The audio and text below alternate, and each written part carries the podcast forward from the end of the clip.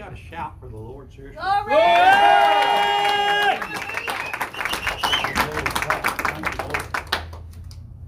I don't know what heaven's going to sound like, but I, I, I really believe it's going to be thunderous. Amen. Uh, we're going to hear marching before the throne of God and just celebrating. And I mean, can you imagine the joy of just getting there? Amen. Yeah. What's your Hallelujah. reaction's going to be? If it ain't shouting, I don't know. Yeah. I I believe it's going to be an exciting, exciting experience. Amen. Uh, but it's not one that's over in uh, 30 minutes or an hour. Right. No. It just goes on and on. Thank God. Brother Tanner's going to come and uh, bring the word tonight. Amen. Hallelujah. We're going to give honor to the word, allegiance to the word, ear to the word. Amen. Right? So come on, brother. God bless. Good, man. Thank you, Lord. Hallelujah. By the way, all you guys are hired. Higher. Glory to God.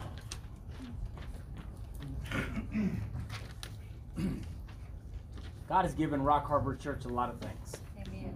He's given us a lot of things. Um, I seen I see these six guys up here. I was like, man, we're gonna have to come up with another band name. I see these I see these guys up here and they're worshiping the Lord and praising God and and uh, everything that we've got as a, as a church comes from God. It all comes from Him. Amen. So so with with that in mind, with with uh, a thanks to these guys and a praise to God, I want to give them another hand. That's really good. Good. God is good, Amen. but not not just good. He's great. Yep. He's done it, and he continues to be um, the God that I love, the God that is He's rescued me. He's pulled me out. He give me a lot of second chances. Anyone say amen to that? Amen. Give me a lot of And second chances. God is um, in these last days. I'm gonna term it like that. Let's put it this way. In these last days, God is doing something, and it's not like He hasn't been always doing something. I mean, we know that. We know He's always He's always got something going. He's always got something planned. He's always working. He's always He's doing He's doing what He does. Always. But God, if you've if you've ever noticed, He's never without a plan and a strategy. Never. Amen. There's nothing that catches him off guard. And I think that's probably the thing about him. One of the things that I really love about him is that nothing catches him off guard. And a lot of times, I think that we look at our own personal lives and we think that we are alone in what we're dealing with. We think we think that nobody understands what we're going through, and maybe, just maybe, because it is your world, maybe they don't exactly. But nothing that you have gone through or are going to go through in the future is going to catch God off guard. Nothing is going to surprise him. And, and for me personally, that's a bit comforting. Yeah. that's a bit comforting to know that God knows how to handle that situation. He looked at my, he looked at my life and he looked at me when I was down and, and I and I know that at least from what I can tell scripturally, God doesn't know your life like a predestined order. You make decisions and you end up where you end up. But regardless, your decision has been made before. Your decision has been made before. Someone else made the decision just like you did. There is nothing new under the sun. Right. Nothing. So it doesn't catch God off guard when something happens in your life or you make a maybe a series of bad decisions. Wherever it, it lands you in a particular location, it, it, it isn't like we come to God and we say, Can you believe the mess that I'm in? And then he responds says, No, I can't. I don't know what we're gonna do. I'm so thankful tonight that's not the God that I serve. Amen. Amen. That I got to come to God and then He's going to look for me to figure my way out. He doesn't do that. He's already knows the strategy to get you out of where you're at. Because you have a lot of stuff going on, don't you? Your life is busy. You got stuff from one end to the other. There's always something going on. And, I would say, with all of those things going on, we have a lot of potential to get ourselves into stuff. Amen. we got a lot of potential to find ourselves off track. We were talking about this a little bit this morning, but I want I want to tell you this, and, and this really doesn't even have necessarily direct uh, connection to what we're we're about to to get into, and you can be turned to the book of Revelation. But you serve an all-knowing God. You serve an all-knowing God. And before, as you guys are turning to Revelation chapter three, I'm going to snag my glasses real quick.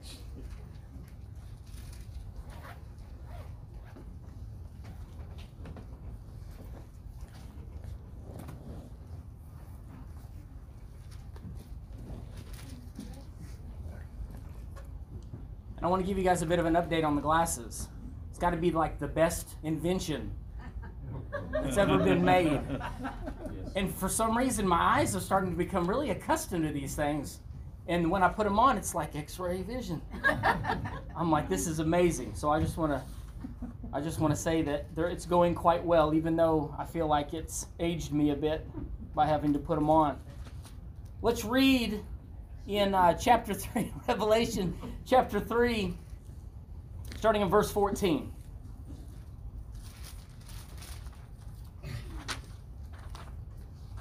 Unto the angel of the church of Laodiceans, write these things, says the Amen, the faithful and true witness, the beginning of the creation of God. I want you to stop right there for just a minute. And I want to say that as God, as being creator, we were talking about Him being the creator this morning, as, as God being the creator, and I know you've heard this before, but I want to put it in a particular context tonight. God has a plan for you. Amen. He has a plan. There is something that He wants to do in your life. Now, as a Christian, I've heard that ever since I can remember, even going back to Baptist church. Baptists believe that God has a plan for you. and and that in that, as over the years and as, as I've known God, I've got to realize that it's not so much the plan. Now get this, it's not so much the plan that he has, but it's the way you accept it and live it out. Because everybody God has called. Everybody. He's called everyone. Calls everyone to come unto him. Everybody come to the throne. Everybody has an opportunity to partake of his grace. But not everybody will take advantage of the plan that he has put before them. Kind of brings up a question. Is it is it enough just to come to church? Is it enough just to have the knowledge that I need to be here and be in church? Is it enough just to know that I need to be good to my neighbor? Know, I got I got a laundry list, so to speak, of things that I know that I'm supposed to cognitively that I'm supposed to be involved in, engaged in. These are good things. These aren't bad things. But I wonder if that alone is enough. I wonder if if if that one moment that I came to the altar, I remember when it was, it was on a Wednesday night, Church of God. Pastor John was preaching the message. I went down to the altar.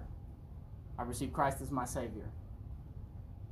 Now, that moment in itself was enough. I mean, it, the blood pays for everything, right? Washed me, in, washed me from all of my sin, was given another chance. But as the years go on, I realized that it required something more Uh-huh. than just that one event. Come It on. required something of me.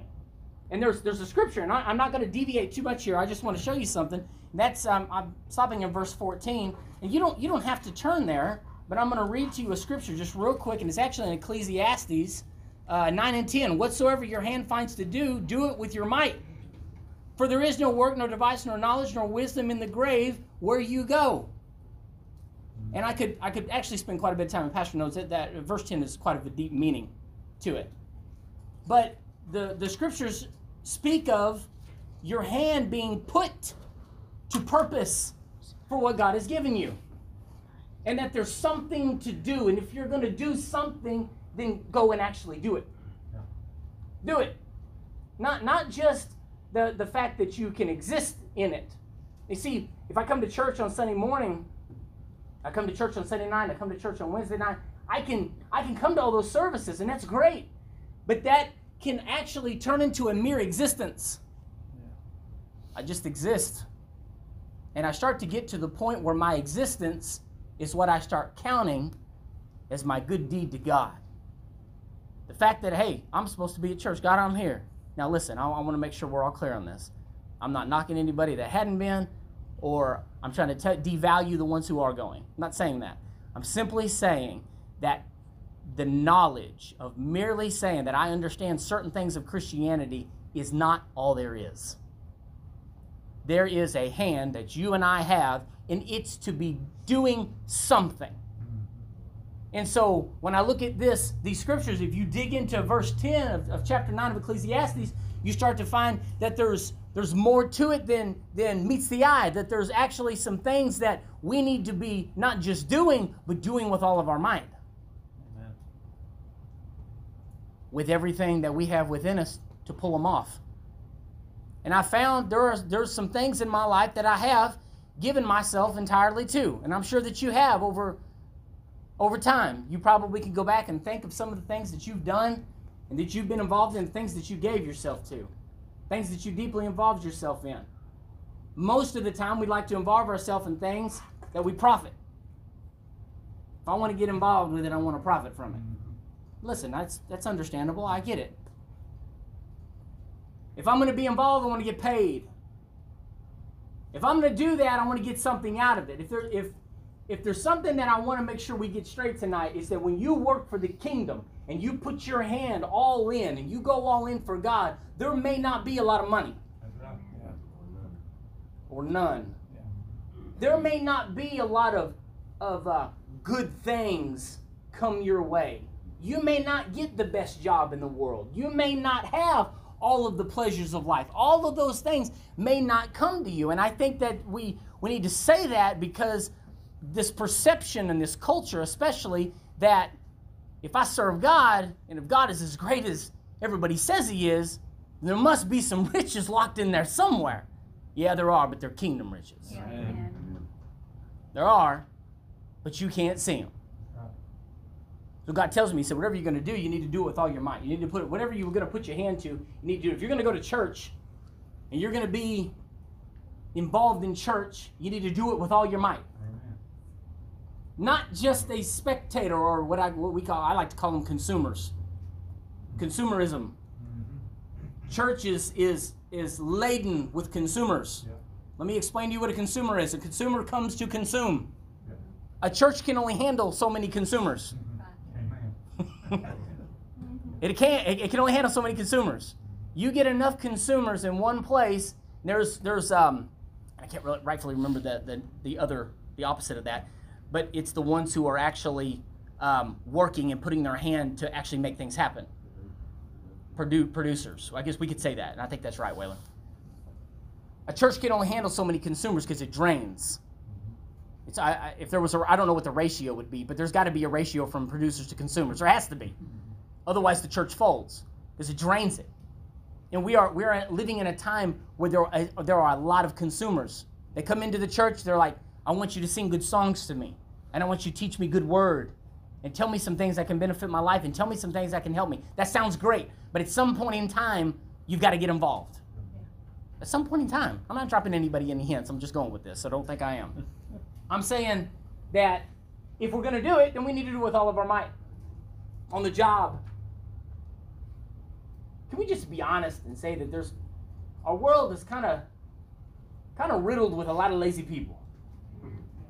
Our country, let's put it that way. Our country's got some lazy people. It's consumers. And it's great to be on that end of it because it's so easy. It's easy to go on a job and let everyone else work and you draw the check. Man, that's fantastic. That's that sure is nice to be able to do. You just put your money in your pocket and you go go away. That's easy, but that's not the right way to do it. It's it's easy to come in the church doors and sit down on the on the pew and just absorb everything that's going on and, and not really think about how it all comes about. It's easy to get saved. Listen to me. It's easy to get saved. Say, I'm a Christian now. I'm good. I don't have anything to worry about. And then just go on your life and live it any way that you want. But God tells me otherwise. He said that I've got to put my whatever I'm going to put my hand to do, while I'm in this life, while I'm living, I'm going to have to give my very best. I'm going to have to do my very best. I'm going to have to give everything. That's in your relationships. That's with your spouse. That's with your kids. Everything. And by doing this, it might make you tired. It might it might make you exhausted. It might uh at times it might hurt you. You ever had your feelings hurt doing ministry work? Anybody? Amen. It's okay.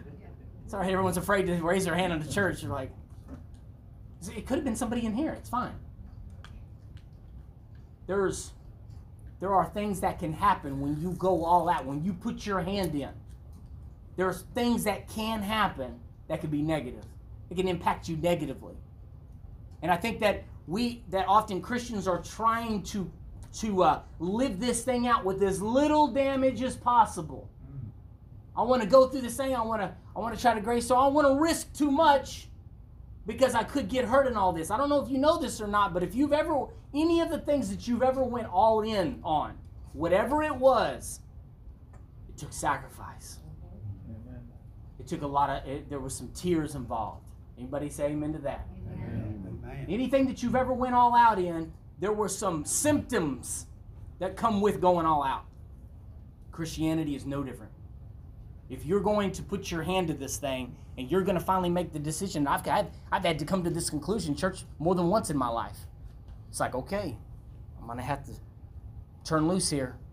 To put turn turn completely loose. The cuffs have got to come off. I'm going to give everything I got. And you know that version is different than the reserve version.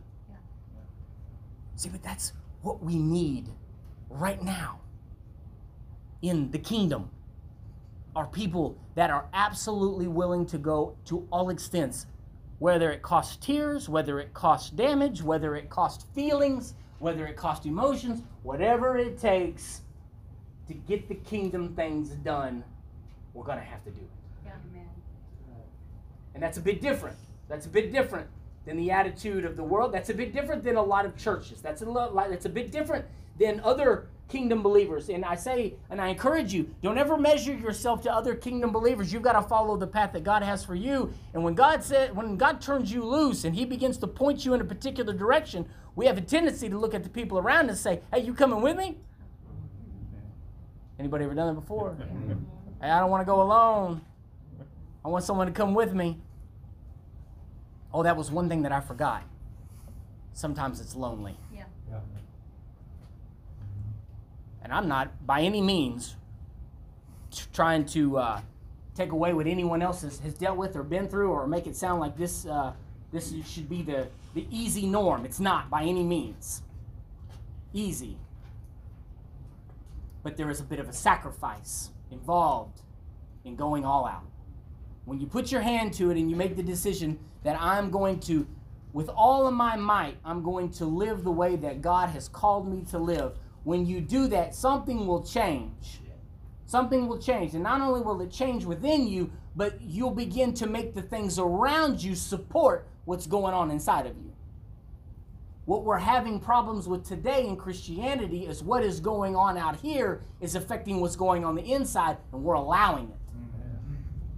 Yeah. We're allowing it. But that was never meant to it was never meant to work that way. It was meant that we have a change from within and then we affect the people around us. Right. We affect them.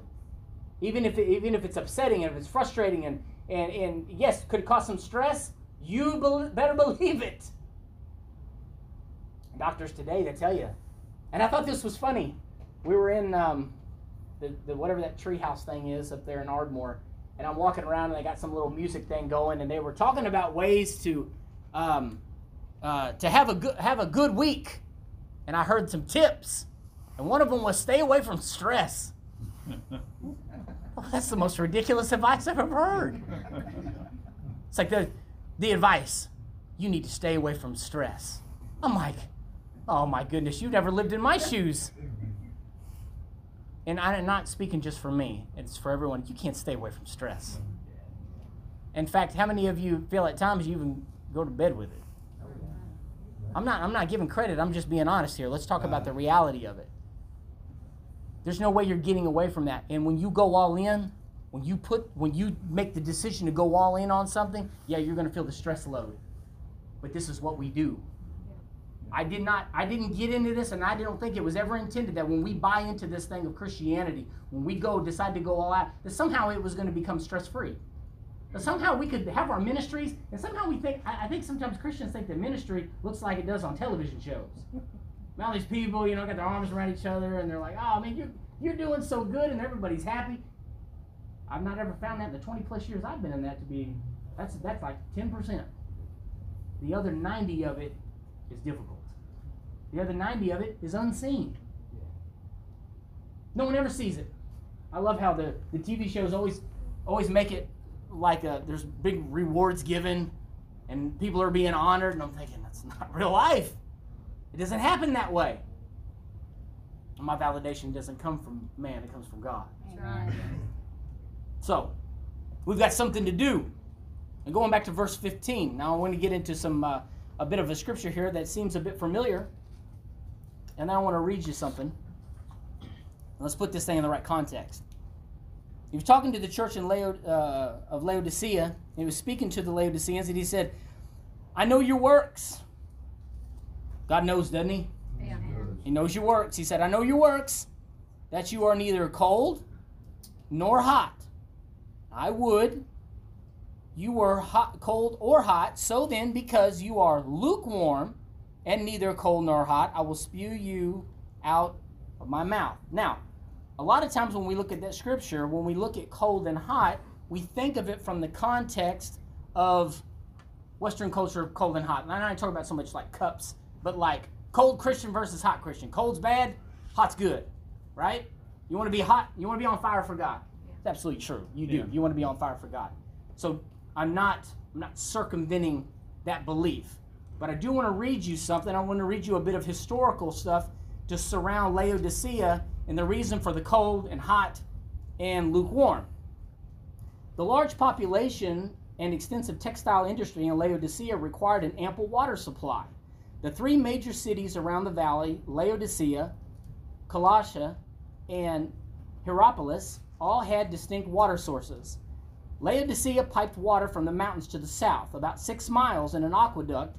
The water arrived lukewarm with a gritty concentration of calcium carbonate. Colossus was tucked into the foot of Mount Hera- uh, Honaz, uh, where cold mountain water would uh, be poured down to the supply uh, of the city's fresh water. Hierapolis was positioned on magnificent hot springs that emitted mineral rich waters, attracting visitors from all over Asia to its therapeutic baths. All three cities lie across the Lycus River Valley, but their water supplies distinguish them. Whereas Hierapolis had hot water beneficial for therapeutic purposes, and Colossus had cold water for the refreshing drink, Laodicea's piped water was best suited for the textile industry or flushing the city's plumbing system. If you ingested the water, it would function as an emetic, causing you to vomit. Mm-hmm. Just a bit of history there as to why it is being portrayed to the Laodiceans of cold, hot, and lukewarm. Now, the perception is is that um, cold is bad, hot is good. That's not actually the meaning that's being portrayed here. It's that cold is good, hot is good, but lukewarm is no good. Okay, so just make sure we're clear on that because it was it was okay to be cold water because it was refreshing. The hot water was therapeutic, but the lukewarm, when they drank it, it made them vomit. This was the the um, the analogy that was being used here, and he was saying, hey, the the there's a purpose for the cold water, there's a purpose for hot water, but there is no purpose for lukewarm. You get the hint? Yeah. the hint to you and me. It's like, look, you you you've got a purpose laying in front of you. I've got something for you to do. Now you need to put your hand to it and go do it. You got a purpose. You've got a purpose. And and my purpose for you is not uh, to be lukewarm. It's not to be in a space or a place. And if you want to really get down to defining what that lukewarm looks like in Christianity today, I believe it's people that have a knowledge but deny the power thereof. Come on. I believe that's what it is. And that's I'm just kind of summing it up. We could go in a lot of different directions of that. It's it's having that knowledge, knowing what God desires, knowing what He wants, but then saying, you know, it's not really my thing. That's America, by the way. That's American. It's not really my thing. If God speaks it in His Word, then it's your thing. Amen. If God speaks it in His Word, then it is your thing. If He says that tongues is possible, tongues is your thing. Amen. If God said that you can speak with other tongues, it's your thing. If God says there's gifts of the Spirit, guess what? It's your thing. Yeah. If God said that there is a such thing as deliverance, if God says that people had been delivered from demons and still can be, mm-hmm. it's your thing. yeah. Mm-hmm. Sure, there's people with all kinds of different faith as far as your faith is concerned, different faith levels in here tonight. But it still doesn't deter us from the absolute truth. And I get that some of the conversation may even make you feel uncomfortable. You say, I don't know if I don't, I don't really like talking about the demon stuff, or I don't really like talking about those things. I understand that, but it doesn't make it any less true. We've got to come to grips with that as church. This is what we do. This is what we deal with. We deal with those type of things. And so I've been called not to be in a place of lukewarmness. Now I would like to think, at least for the most part, we look at our lives, we want to say, that's not me. That's not me. I'm not lukewarm. No way. But instead of looking at it from just bad and good, look at your life and look what God is doing in your life right now. And I want to ask you a very simple question Are you in pursuit of God? Are you in pursuit of God? Because I truly believe that this is the dividing line. If you are not in pursuit of God, if if he's more of uh, if it's uh, as Pastor I think we talked about it before mental assent, if if more of the if, if the teachings that you've learned in church are more of ideas that you can use for uh, self help or to improve your quality of life, if that's the way you use God's word, you're used you have used it incorrectly. It was, does it help your life? Absolutely, but it was never meant to use, be used as a self help. It was never meant to sit down and give a, a little bit of counseling. Does it work that way? Sure, it does. It was meant to be lived every single day. It was meant to be the dominant topic, not an option. Not to be given and saying, hey, try this. There's some good stuff in there that might help you. It was meant to be the sole source of knowledge and wisdom. The sole source. So we've been called to do it with all of our might, and we've been called with purpose. So he said, So you become lukewarm and neither hot nor cold nor hot, you, meaning no, no purpose. He said, I am, or I will, and in your interpretation, you might have a different one, I'm about to spew you out of my mouth. Which is, in another interpretation, some of you may have vomit. Anybody have vomit? Vomit? Get rid of. Now think about this. Think about God saying this to the church of Laodicea. Think about Him saying this to you. He's like, look, if you're not going to accept the purpose that I have for you, I've got to separate myself from you. If you're not going to if you're not going to get in and pursue me, pursue me, pursue what I have for you. Because I think that we are starting to draw into a realm and a time in this day and time where we're seeing a line drawn. We're seeing a line drawn. And maybe, maybe it's a little bit uh, lofty for me to say it, but I can sense this in my spirit that people are being backed into a corner to make a decision. I don't think I don't think I'm I, I'm too far off because I can see it. Right. This started ha- this started in 2020, Yeah. and uh, I truly believe in the scripture. Judgment begins in the house of God. Right. God's people were the first ones to get backed into a corner, and they had to make decisions. Yeah. And I still believe those decisions are being made continually. People having to choose and make the decision am I going to go forward with this thing? And am I going to go through with the purpose that God has for my life? Or am I going to continue to be on cruise control? He said, He's going to spew you out of his mouth because you say, I am rich and increased with goods and have need of nothing. Well, you've got to first understand the culture of Laodicea at that time. They were rich people, rich folk. Because of their positioning and their economic status, these people were wealthy and rich. There was trade and, and economy that was going on. They had a lot of possessions. They had um, all of the, I guess you could say, all of the pleasantries of life. They had baths. They had a theater. They had a coliseum. They had all kinds of things that show wealth.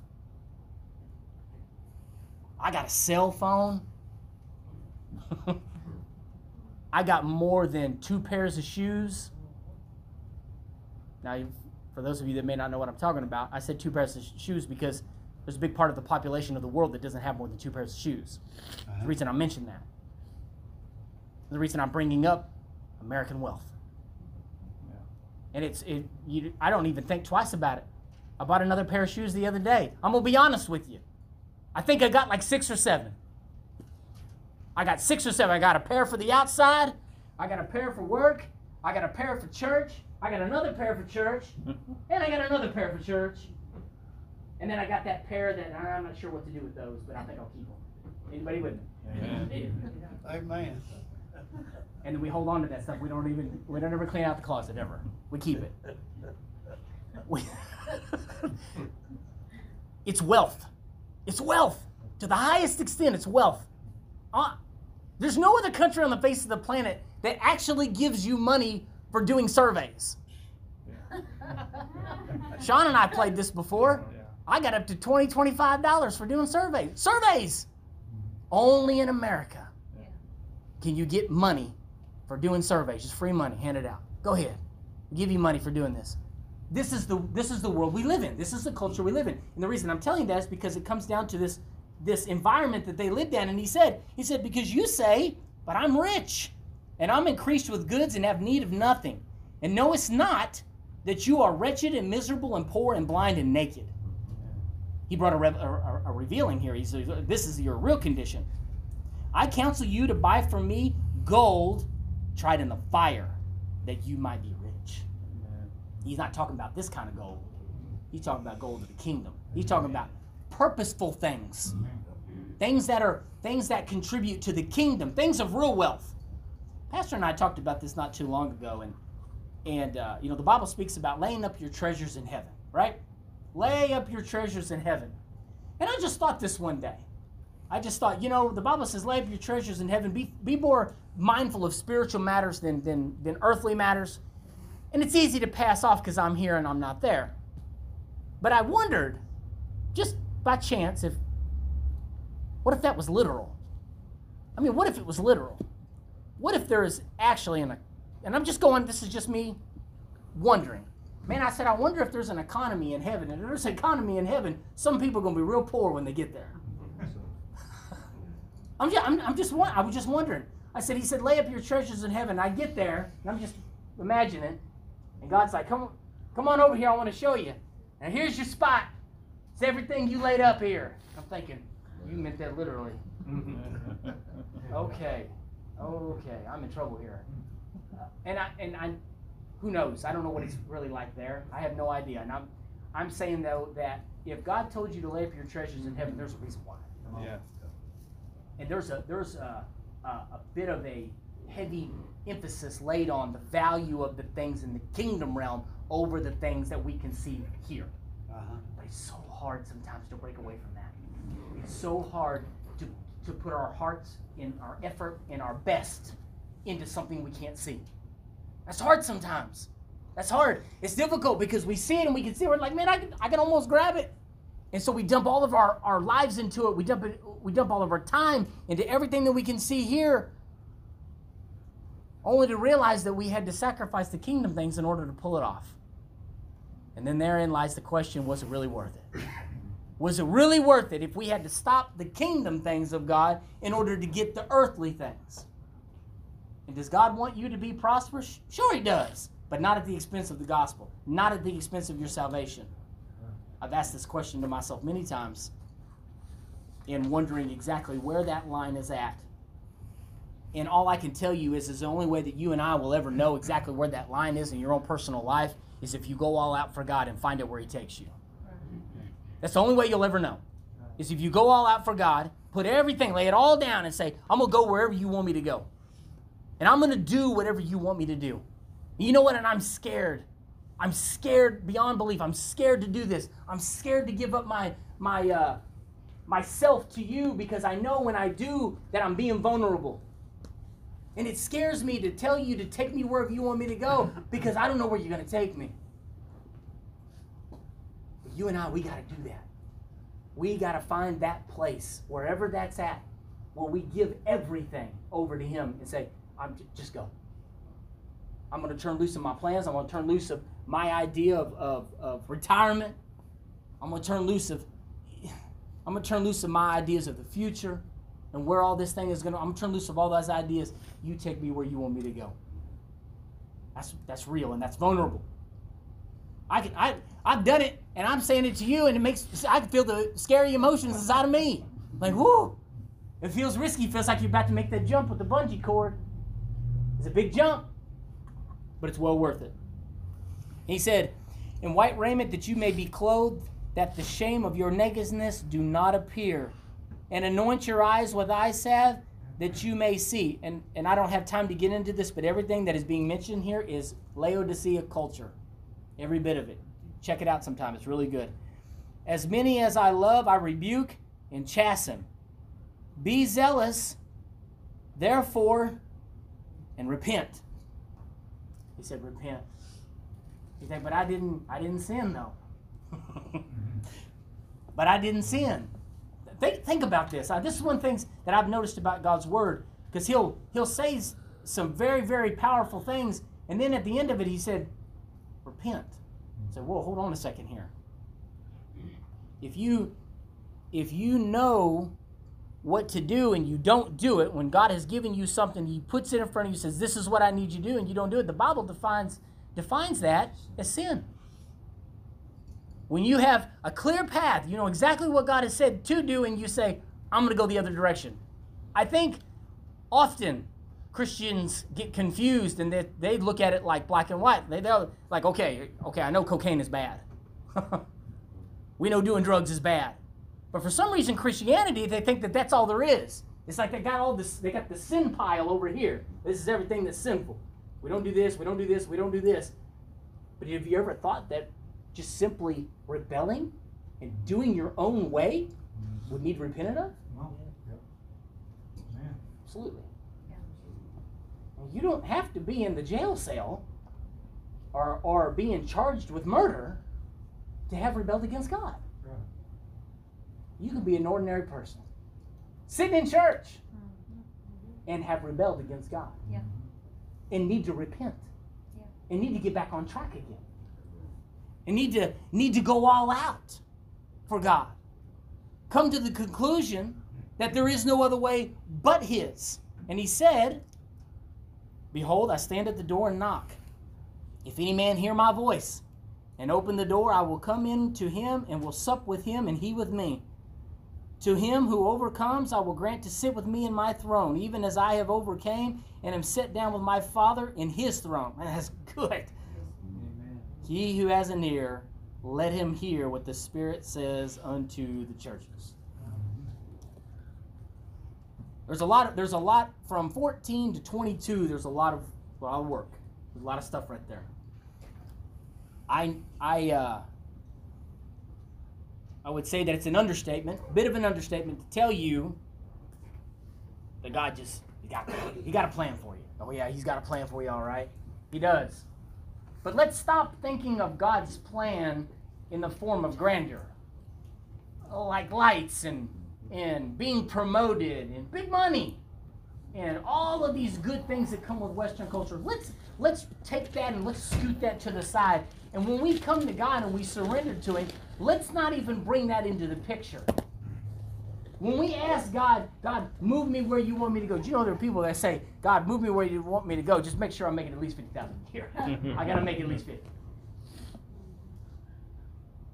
Sometimes I, I, I wonder, and I'm so thankful that we're in the situation we're in as a church. I see I see churches out there trying out pastors. Pastors asking questions. How much how much do y'all pay? I don't know how God works those things out. And I'm not saying that we should live in poverty at all. Absolutely not. But I'm telling you that when you go out all out for God, sometimes You got to disconnect from things. Sometimes. Sometimes you're called into an area or in a place in your life that maybe everything isn't the way that you'd like it to be. Uh-huh. Maybe not every maybe you don't have everything. Maybe the house isn't as big as you'd always dreamed. Maybe the cars aren't running as well as you'd like. And I think if I want to get right down to it, I'll say this and we're going to close. And I'm going to be completely honest with you. I think in the heart of many Christians, that's exactly what we're afraid of. We're afraid of that. Many of us have fought so hard to get to a place in our life where we're comfortable. And if we were all honest, we're afraid to go back. Mm-hmm. That scares us. It's like, no, I don't want to go back there again. I'm not saying that you are. I'm saying though, look, look inside. You see that? You see that? If there's a fear of turning loose because we're afraid we're going to lose something, we're afraid that we're going to lose maybe something we've hurt so fought so hard to acquire, then maybe we're holding on too tight. Maybe God is knocking at that door saying, Hey, I'm not asking you to give up anything but your heart. Would you stand?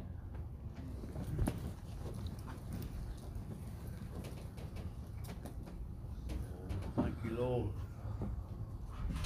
Thank you, Jesus.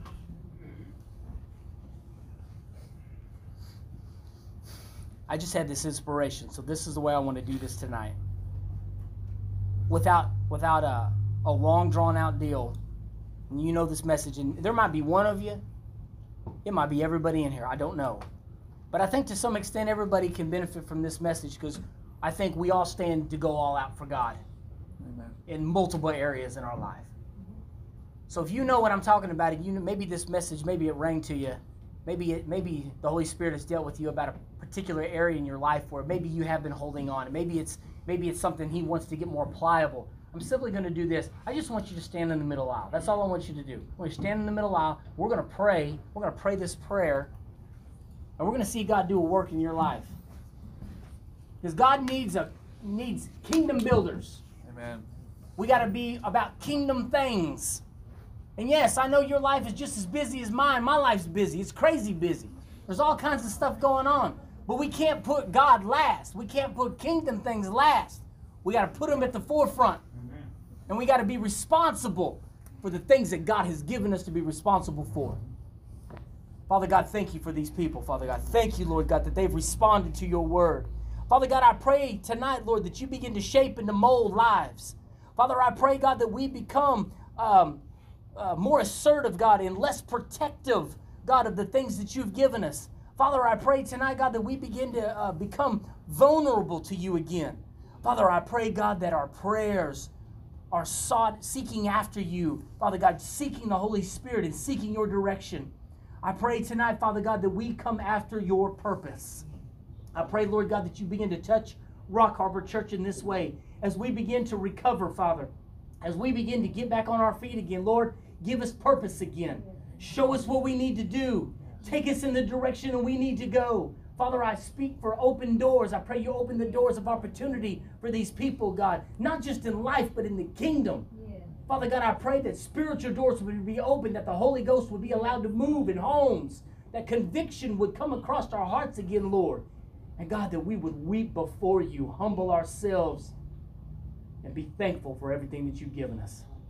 Father, we're so thankful for our lives as Americans. We're thankful, Father God, for the opportunity that we have as Americans. But Father, I pray tonight, God, that we do not let our culture dominate our spirits. Father, thank you for letting us be here in Rock Harbor. Thank you for our pastor. Thank you, Father God, for everybody that's gathered here. And Father, help us to take full advantage of all that you've given into our lives. In Jesus' name we pray. Amen. Amen. God bless you tonight. Thank you. Thank you.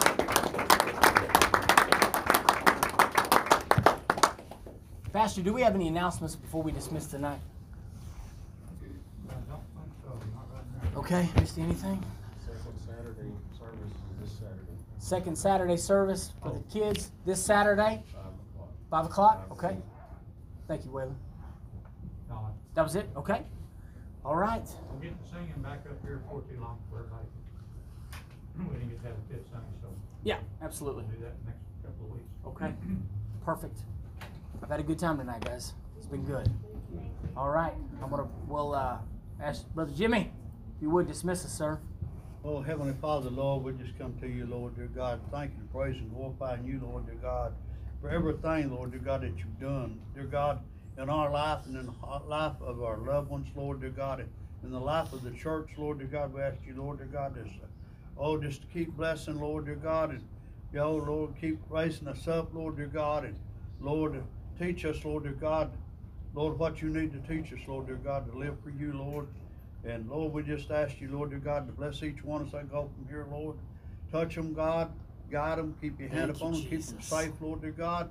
And Lord, we ask it all in Jesus' name. Amen. Amen. God bless you.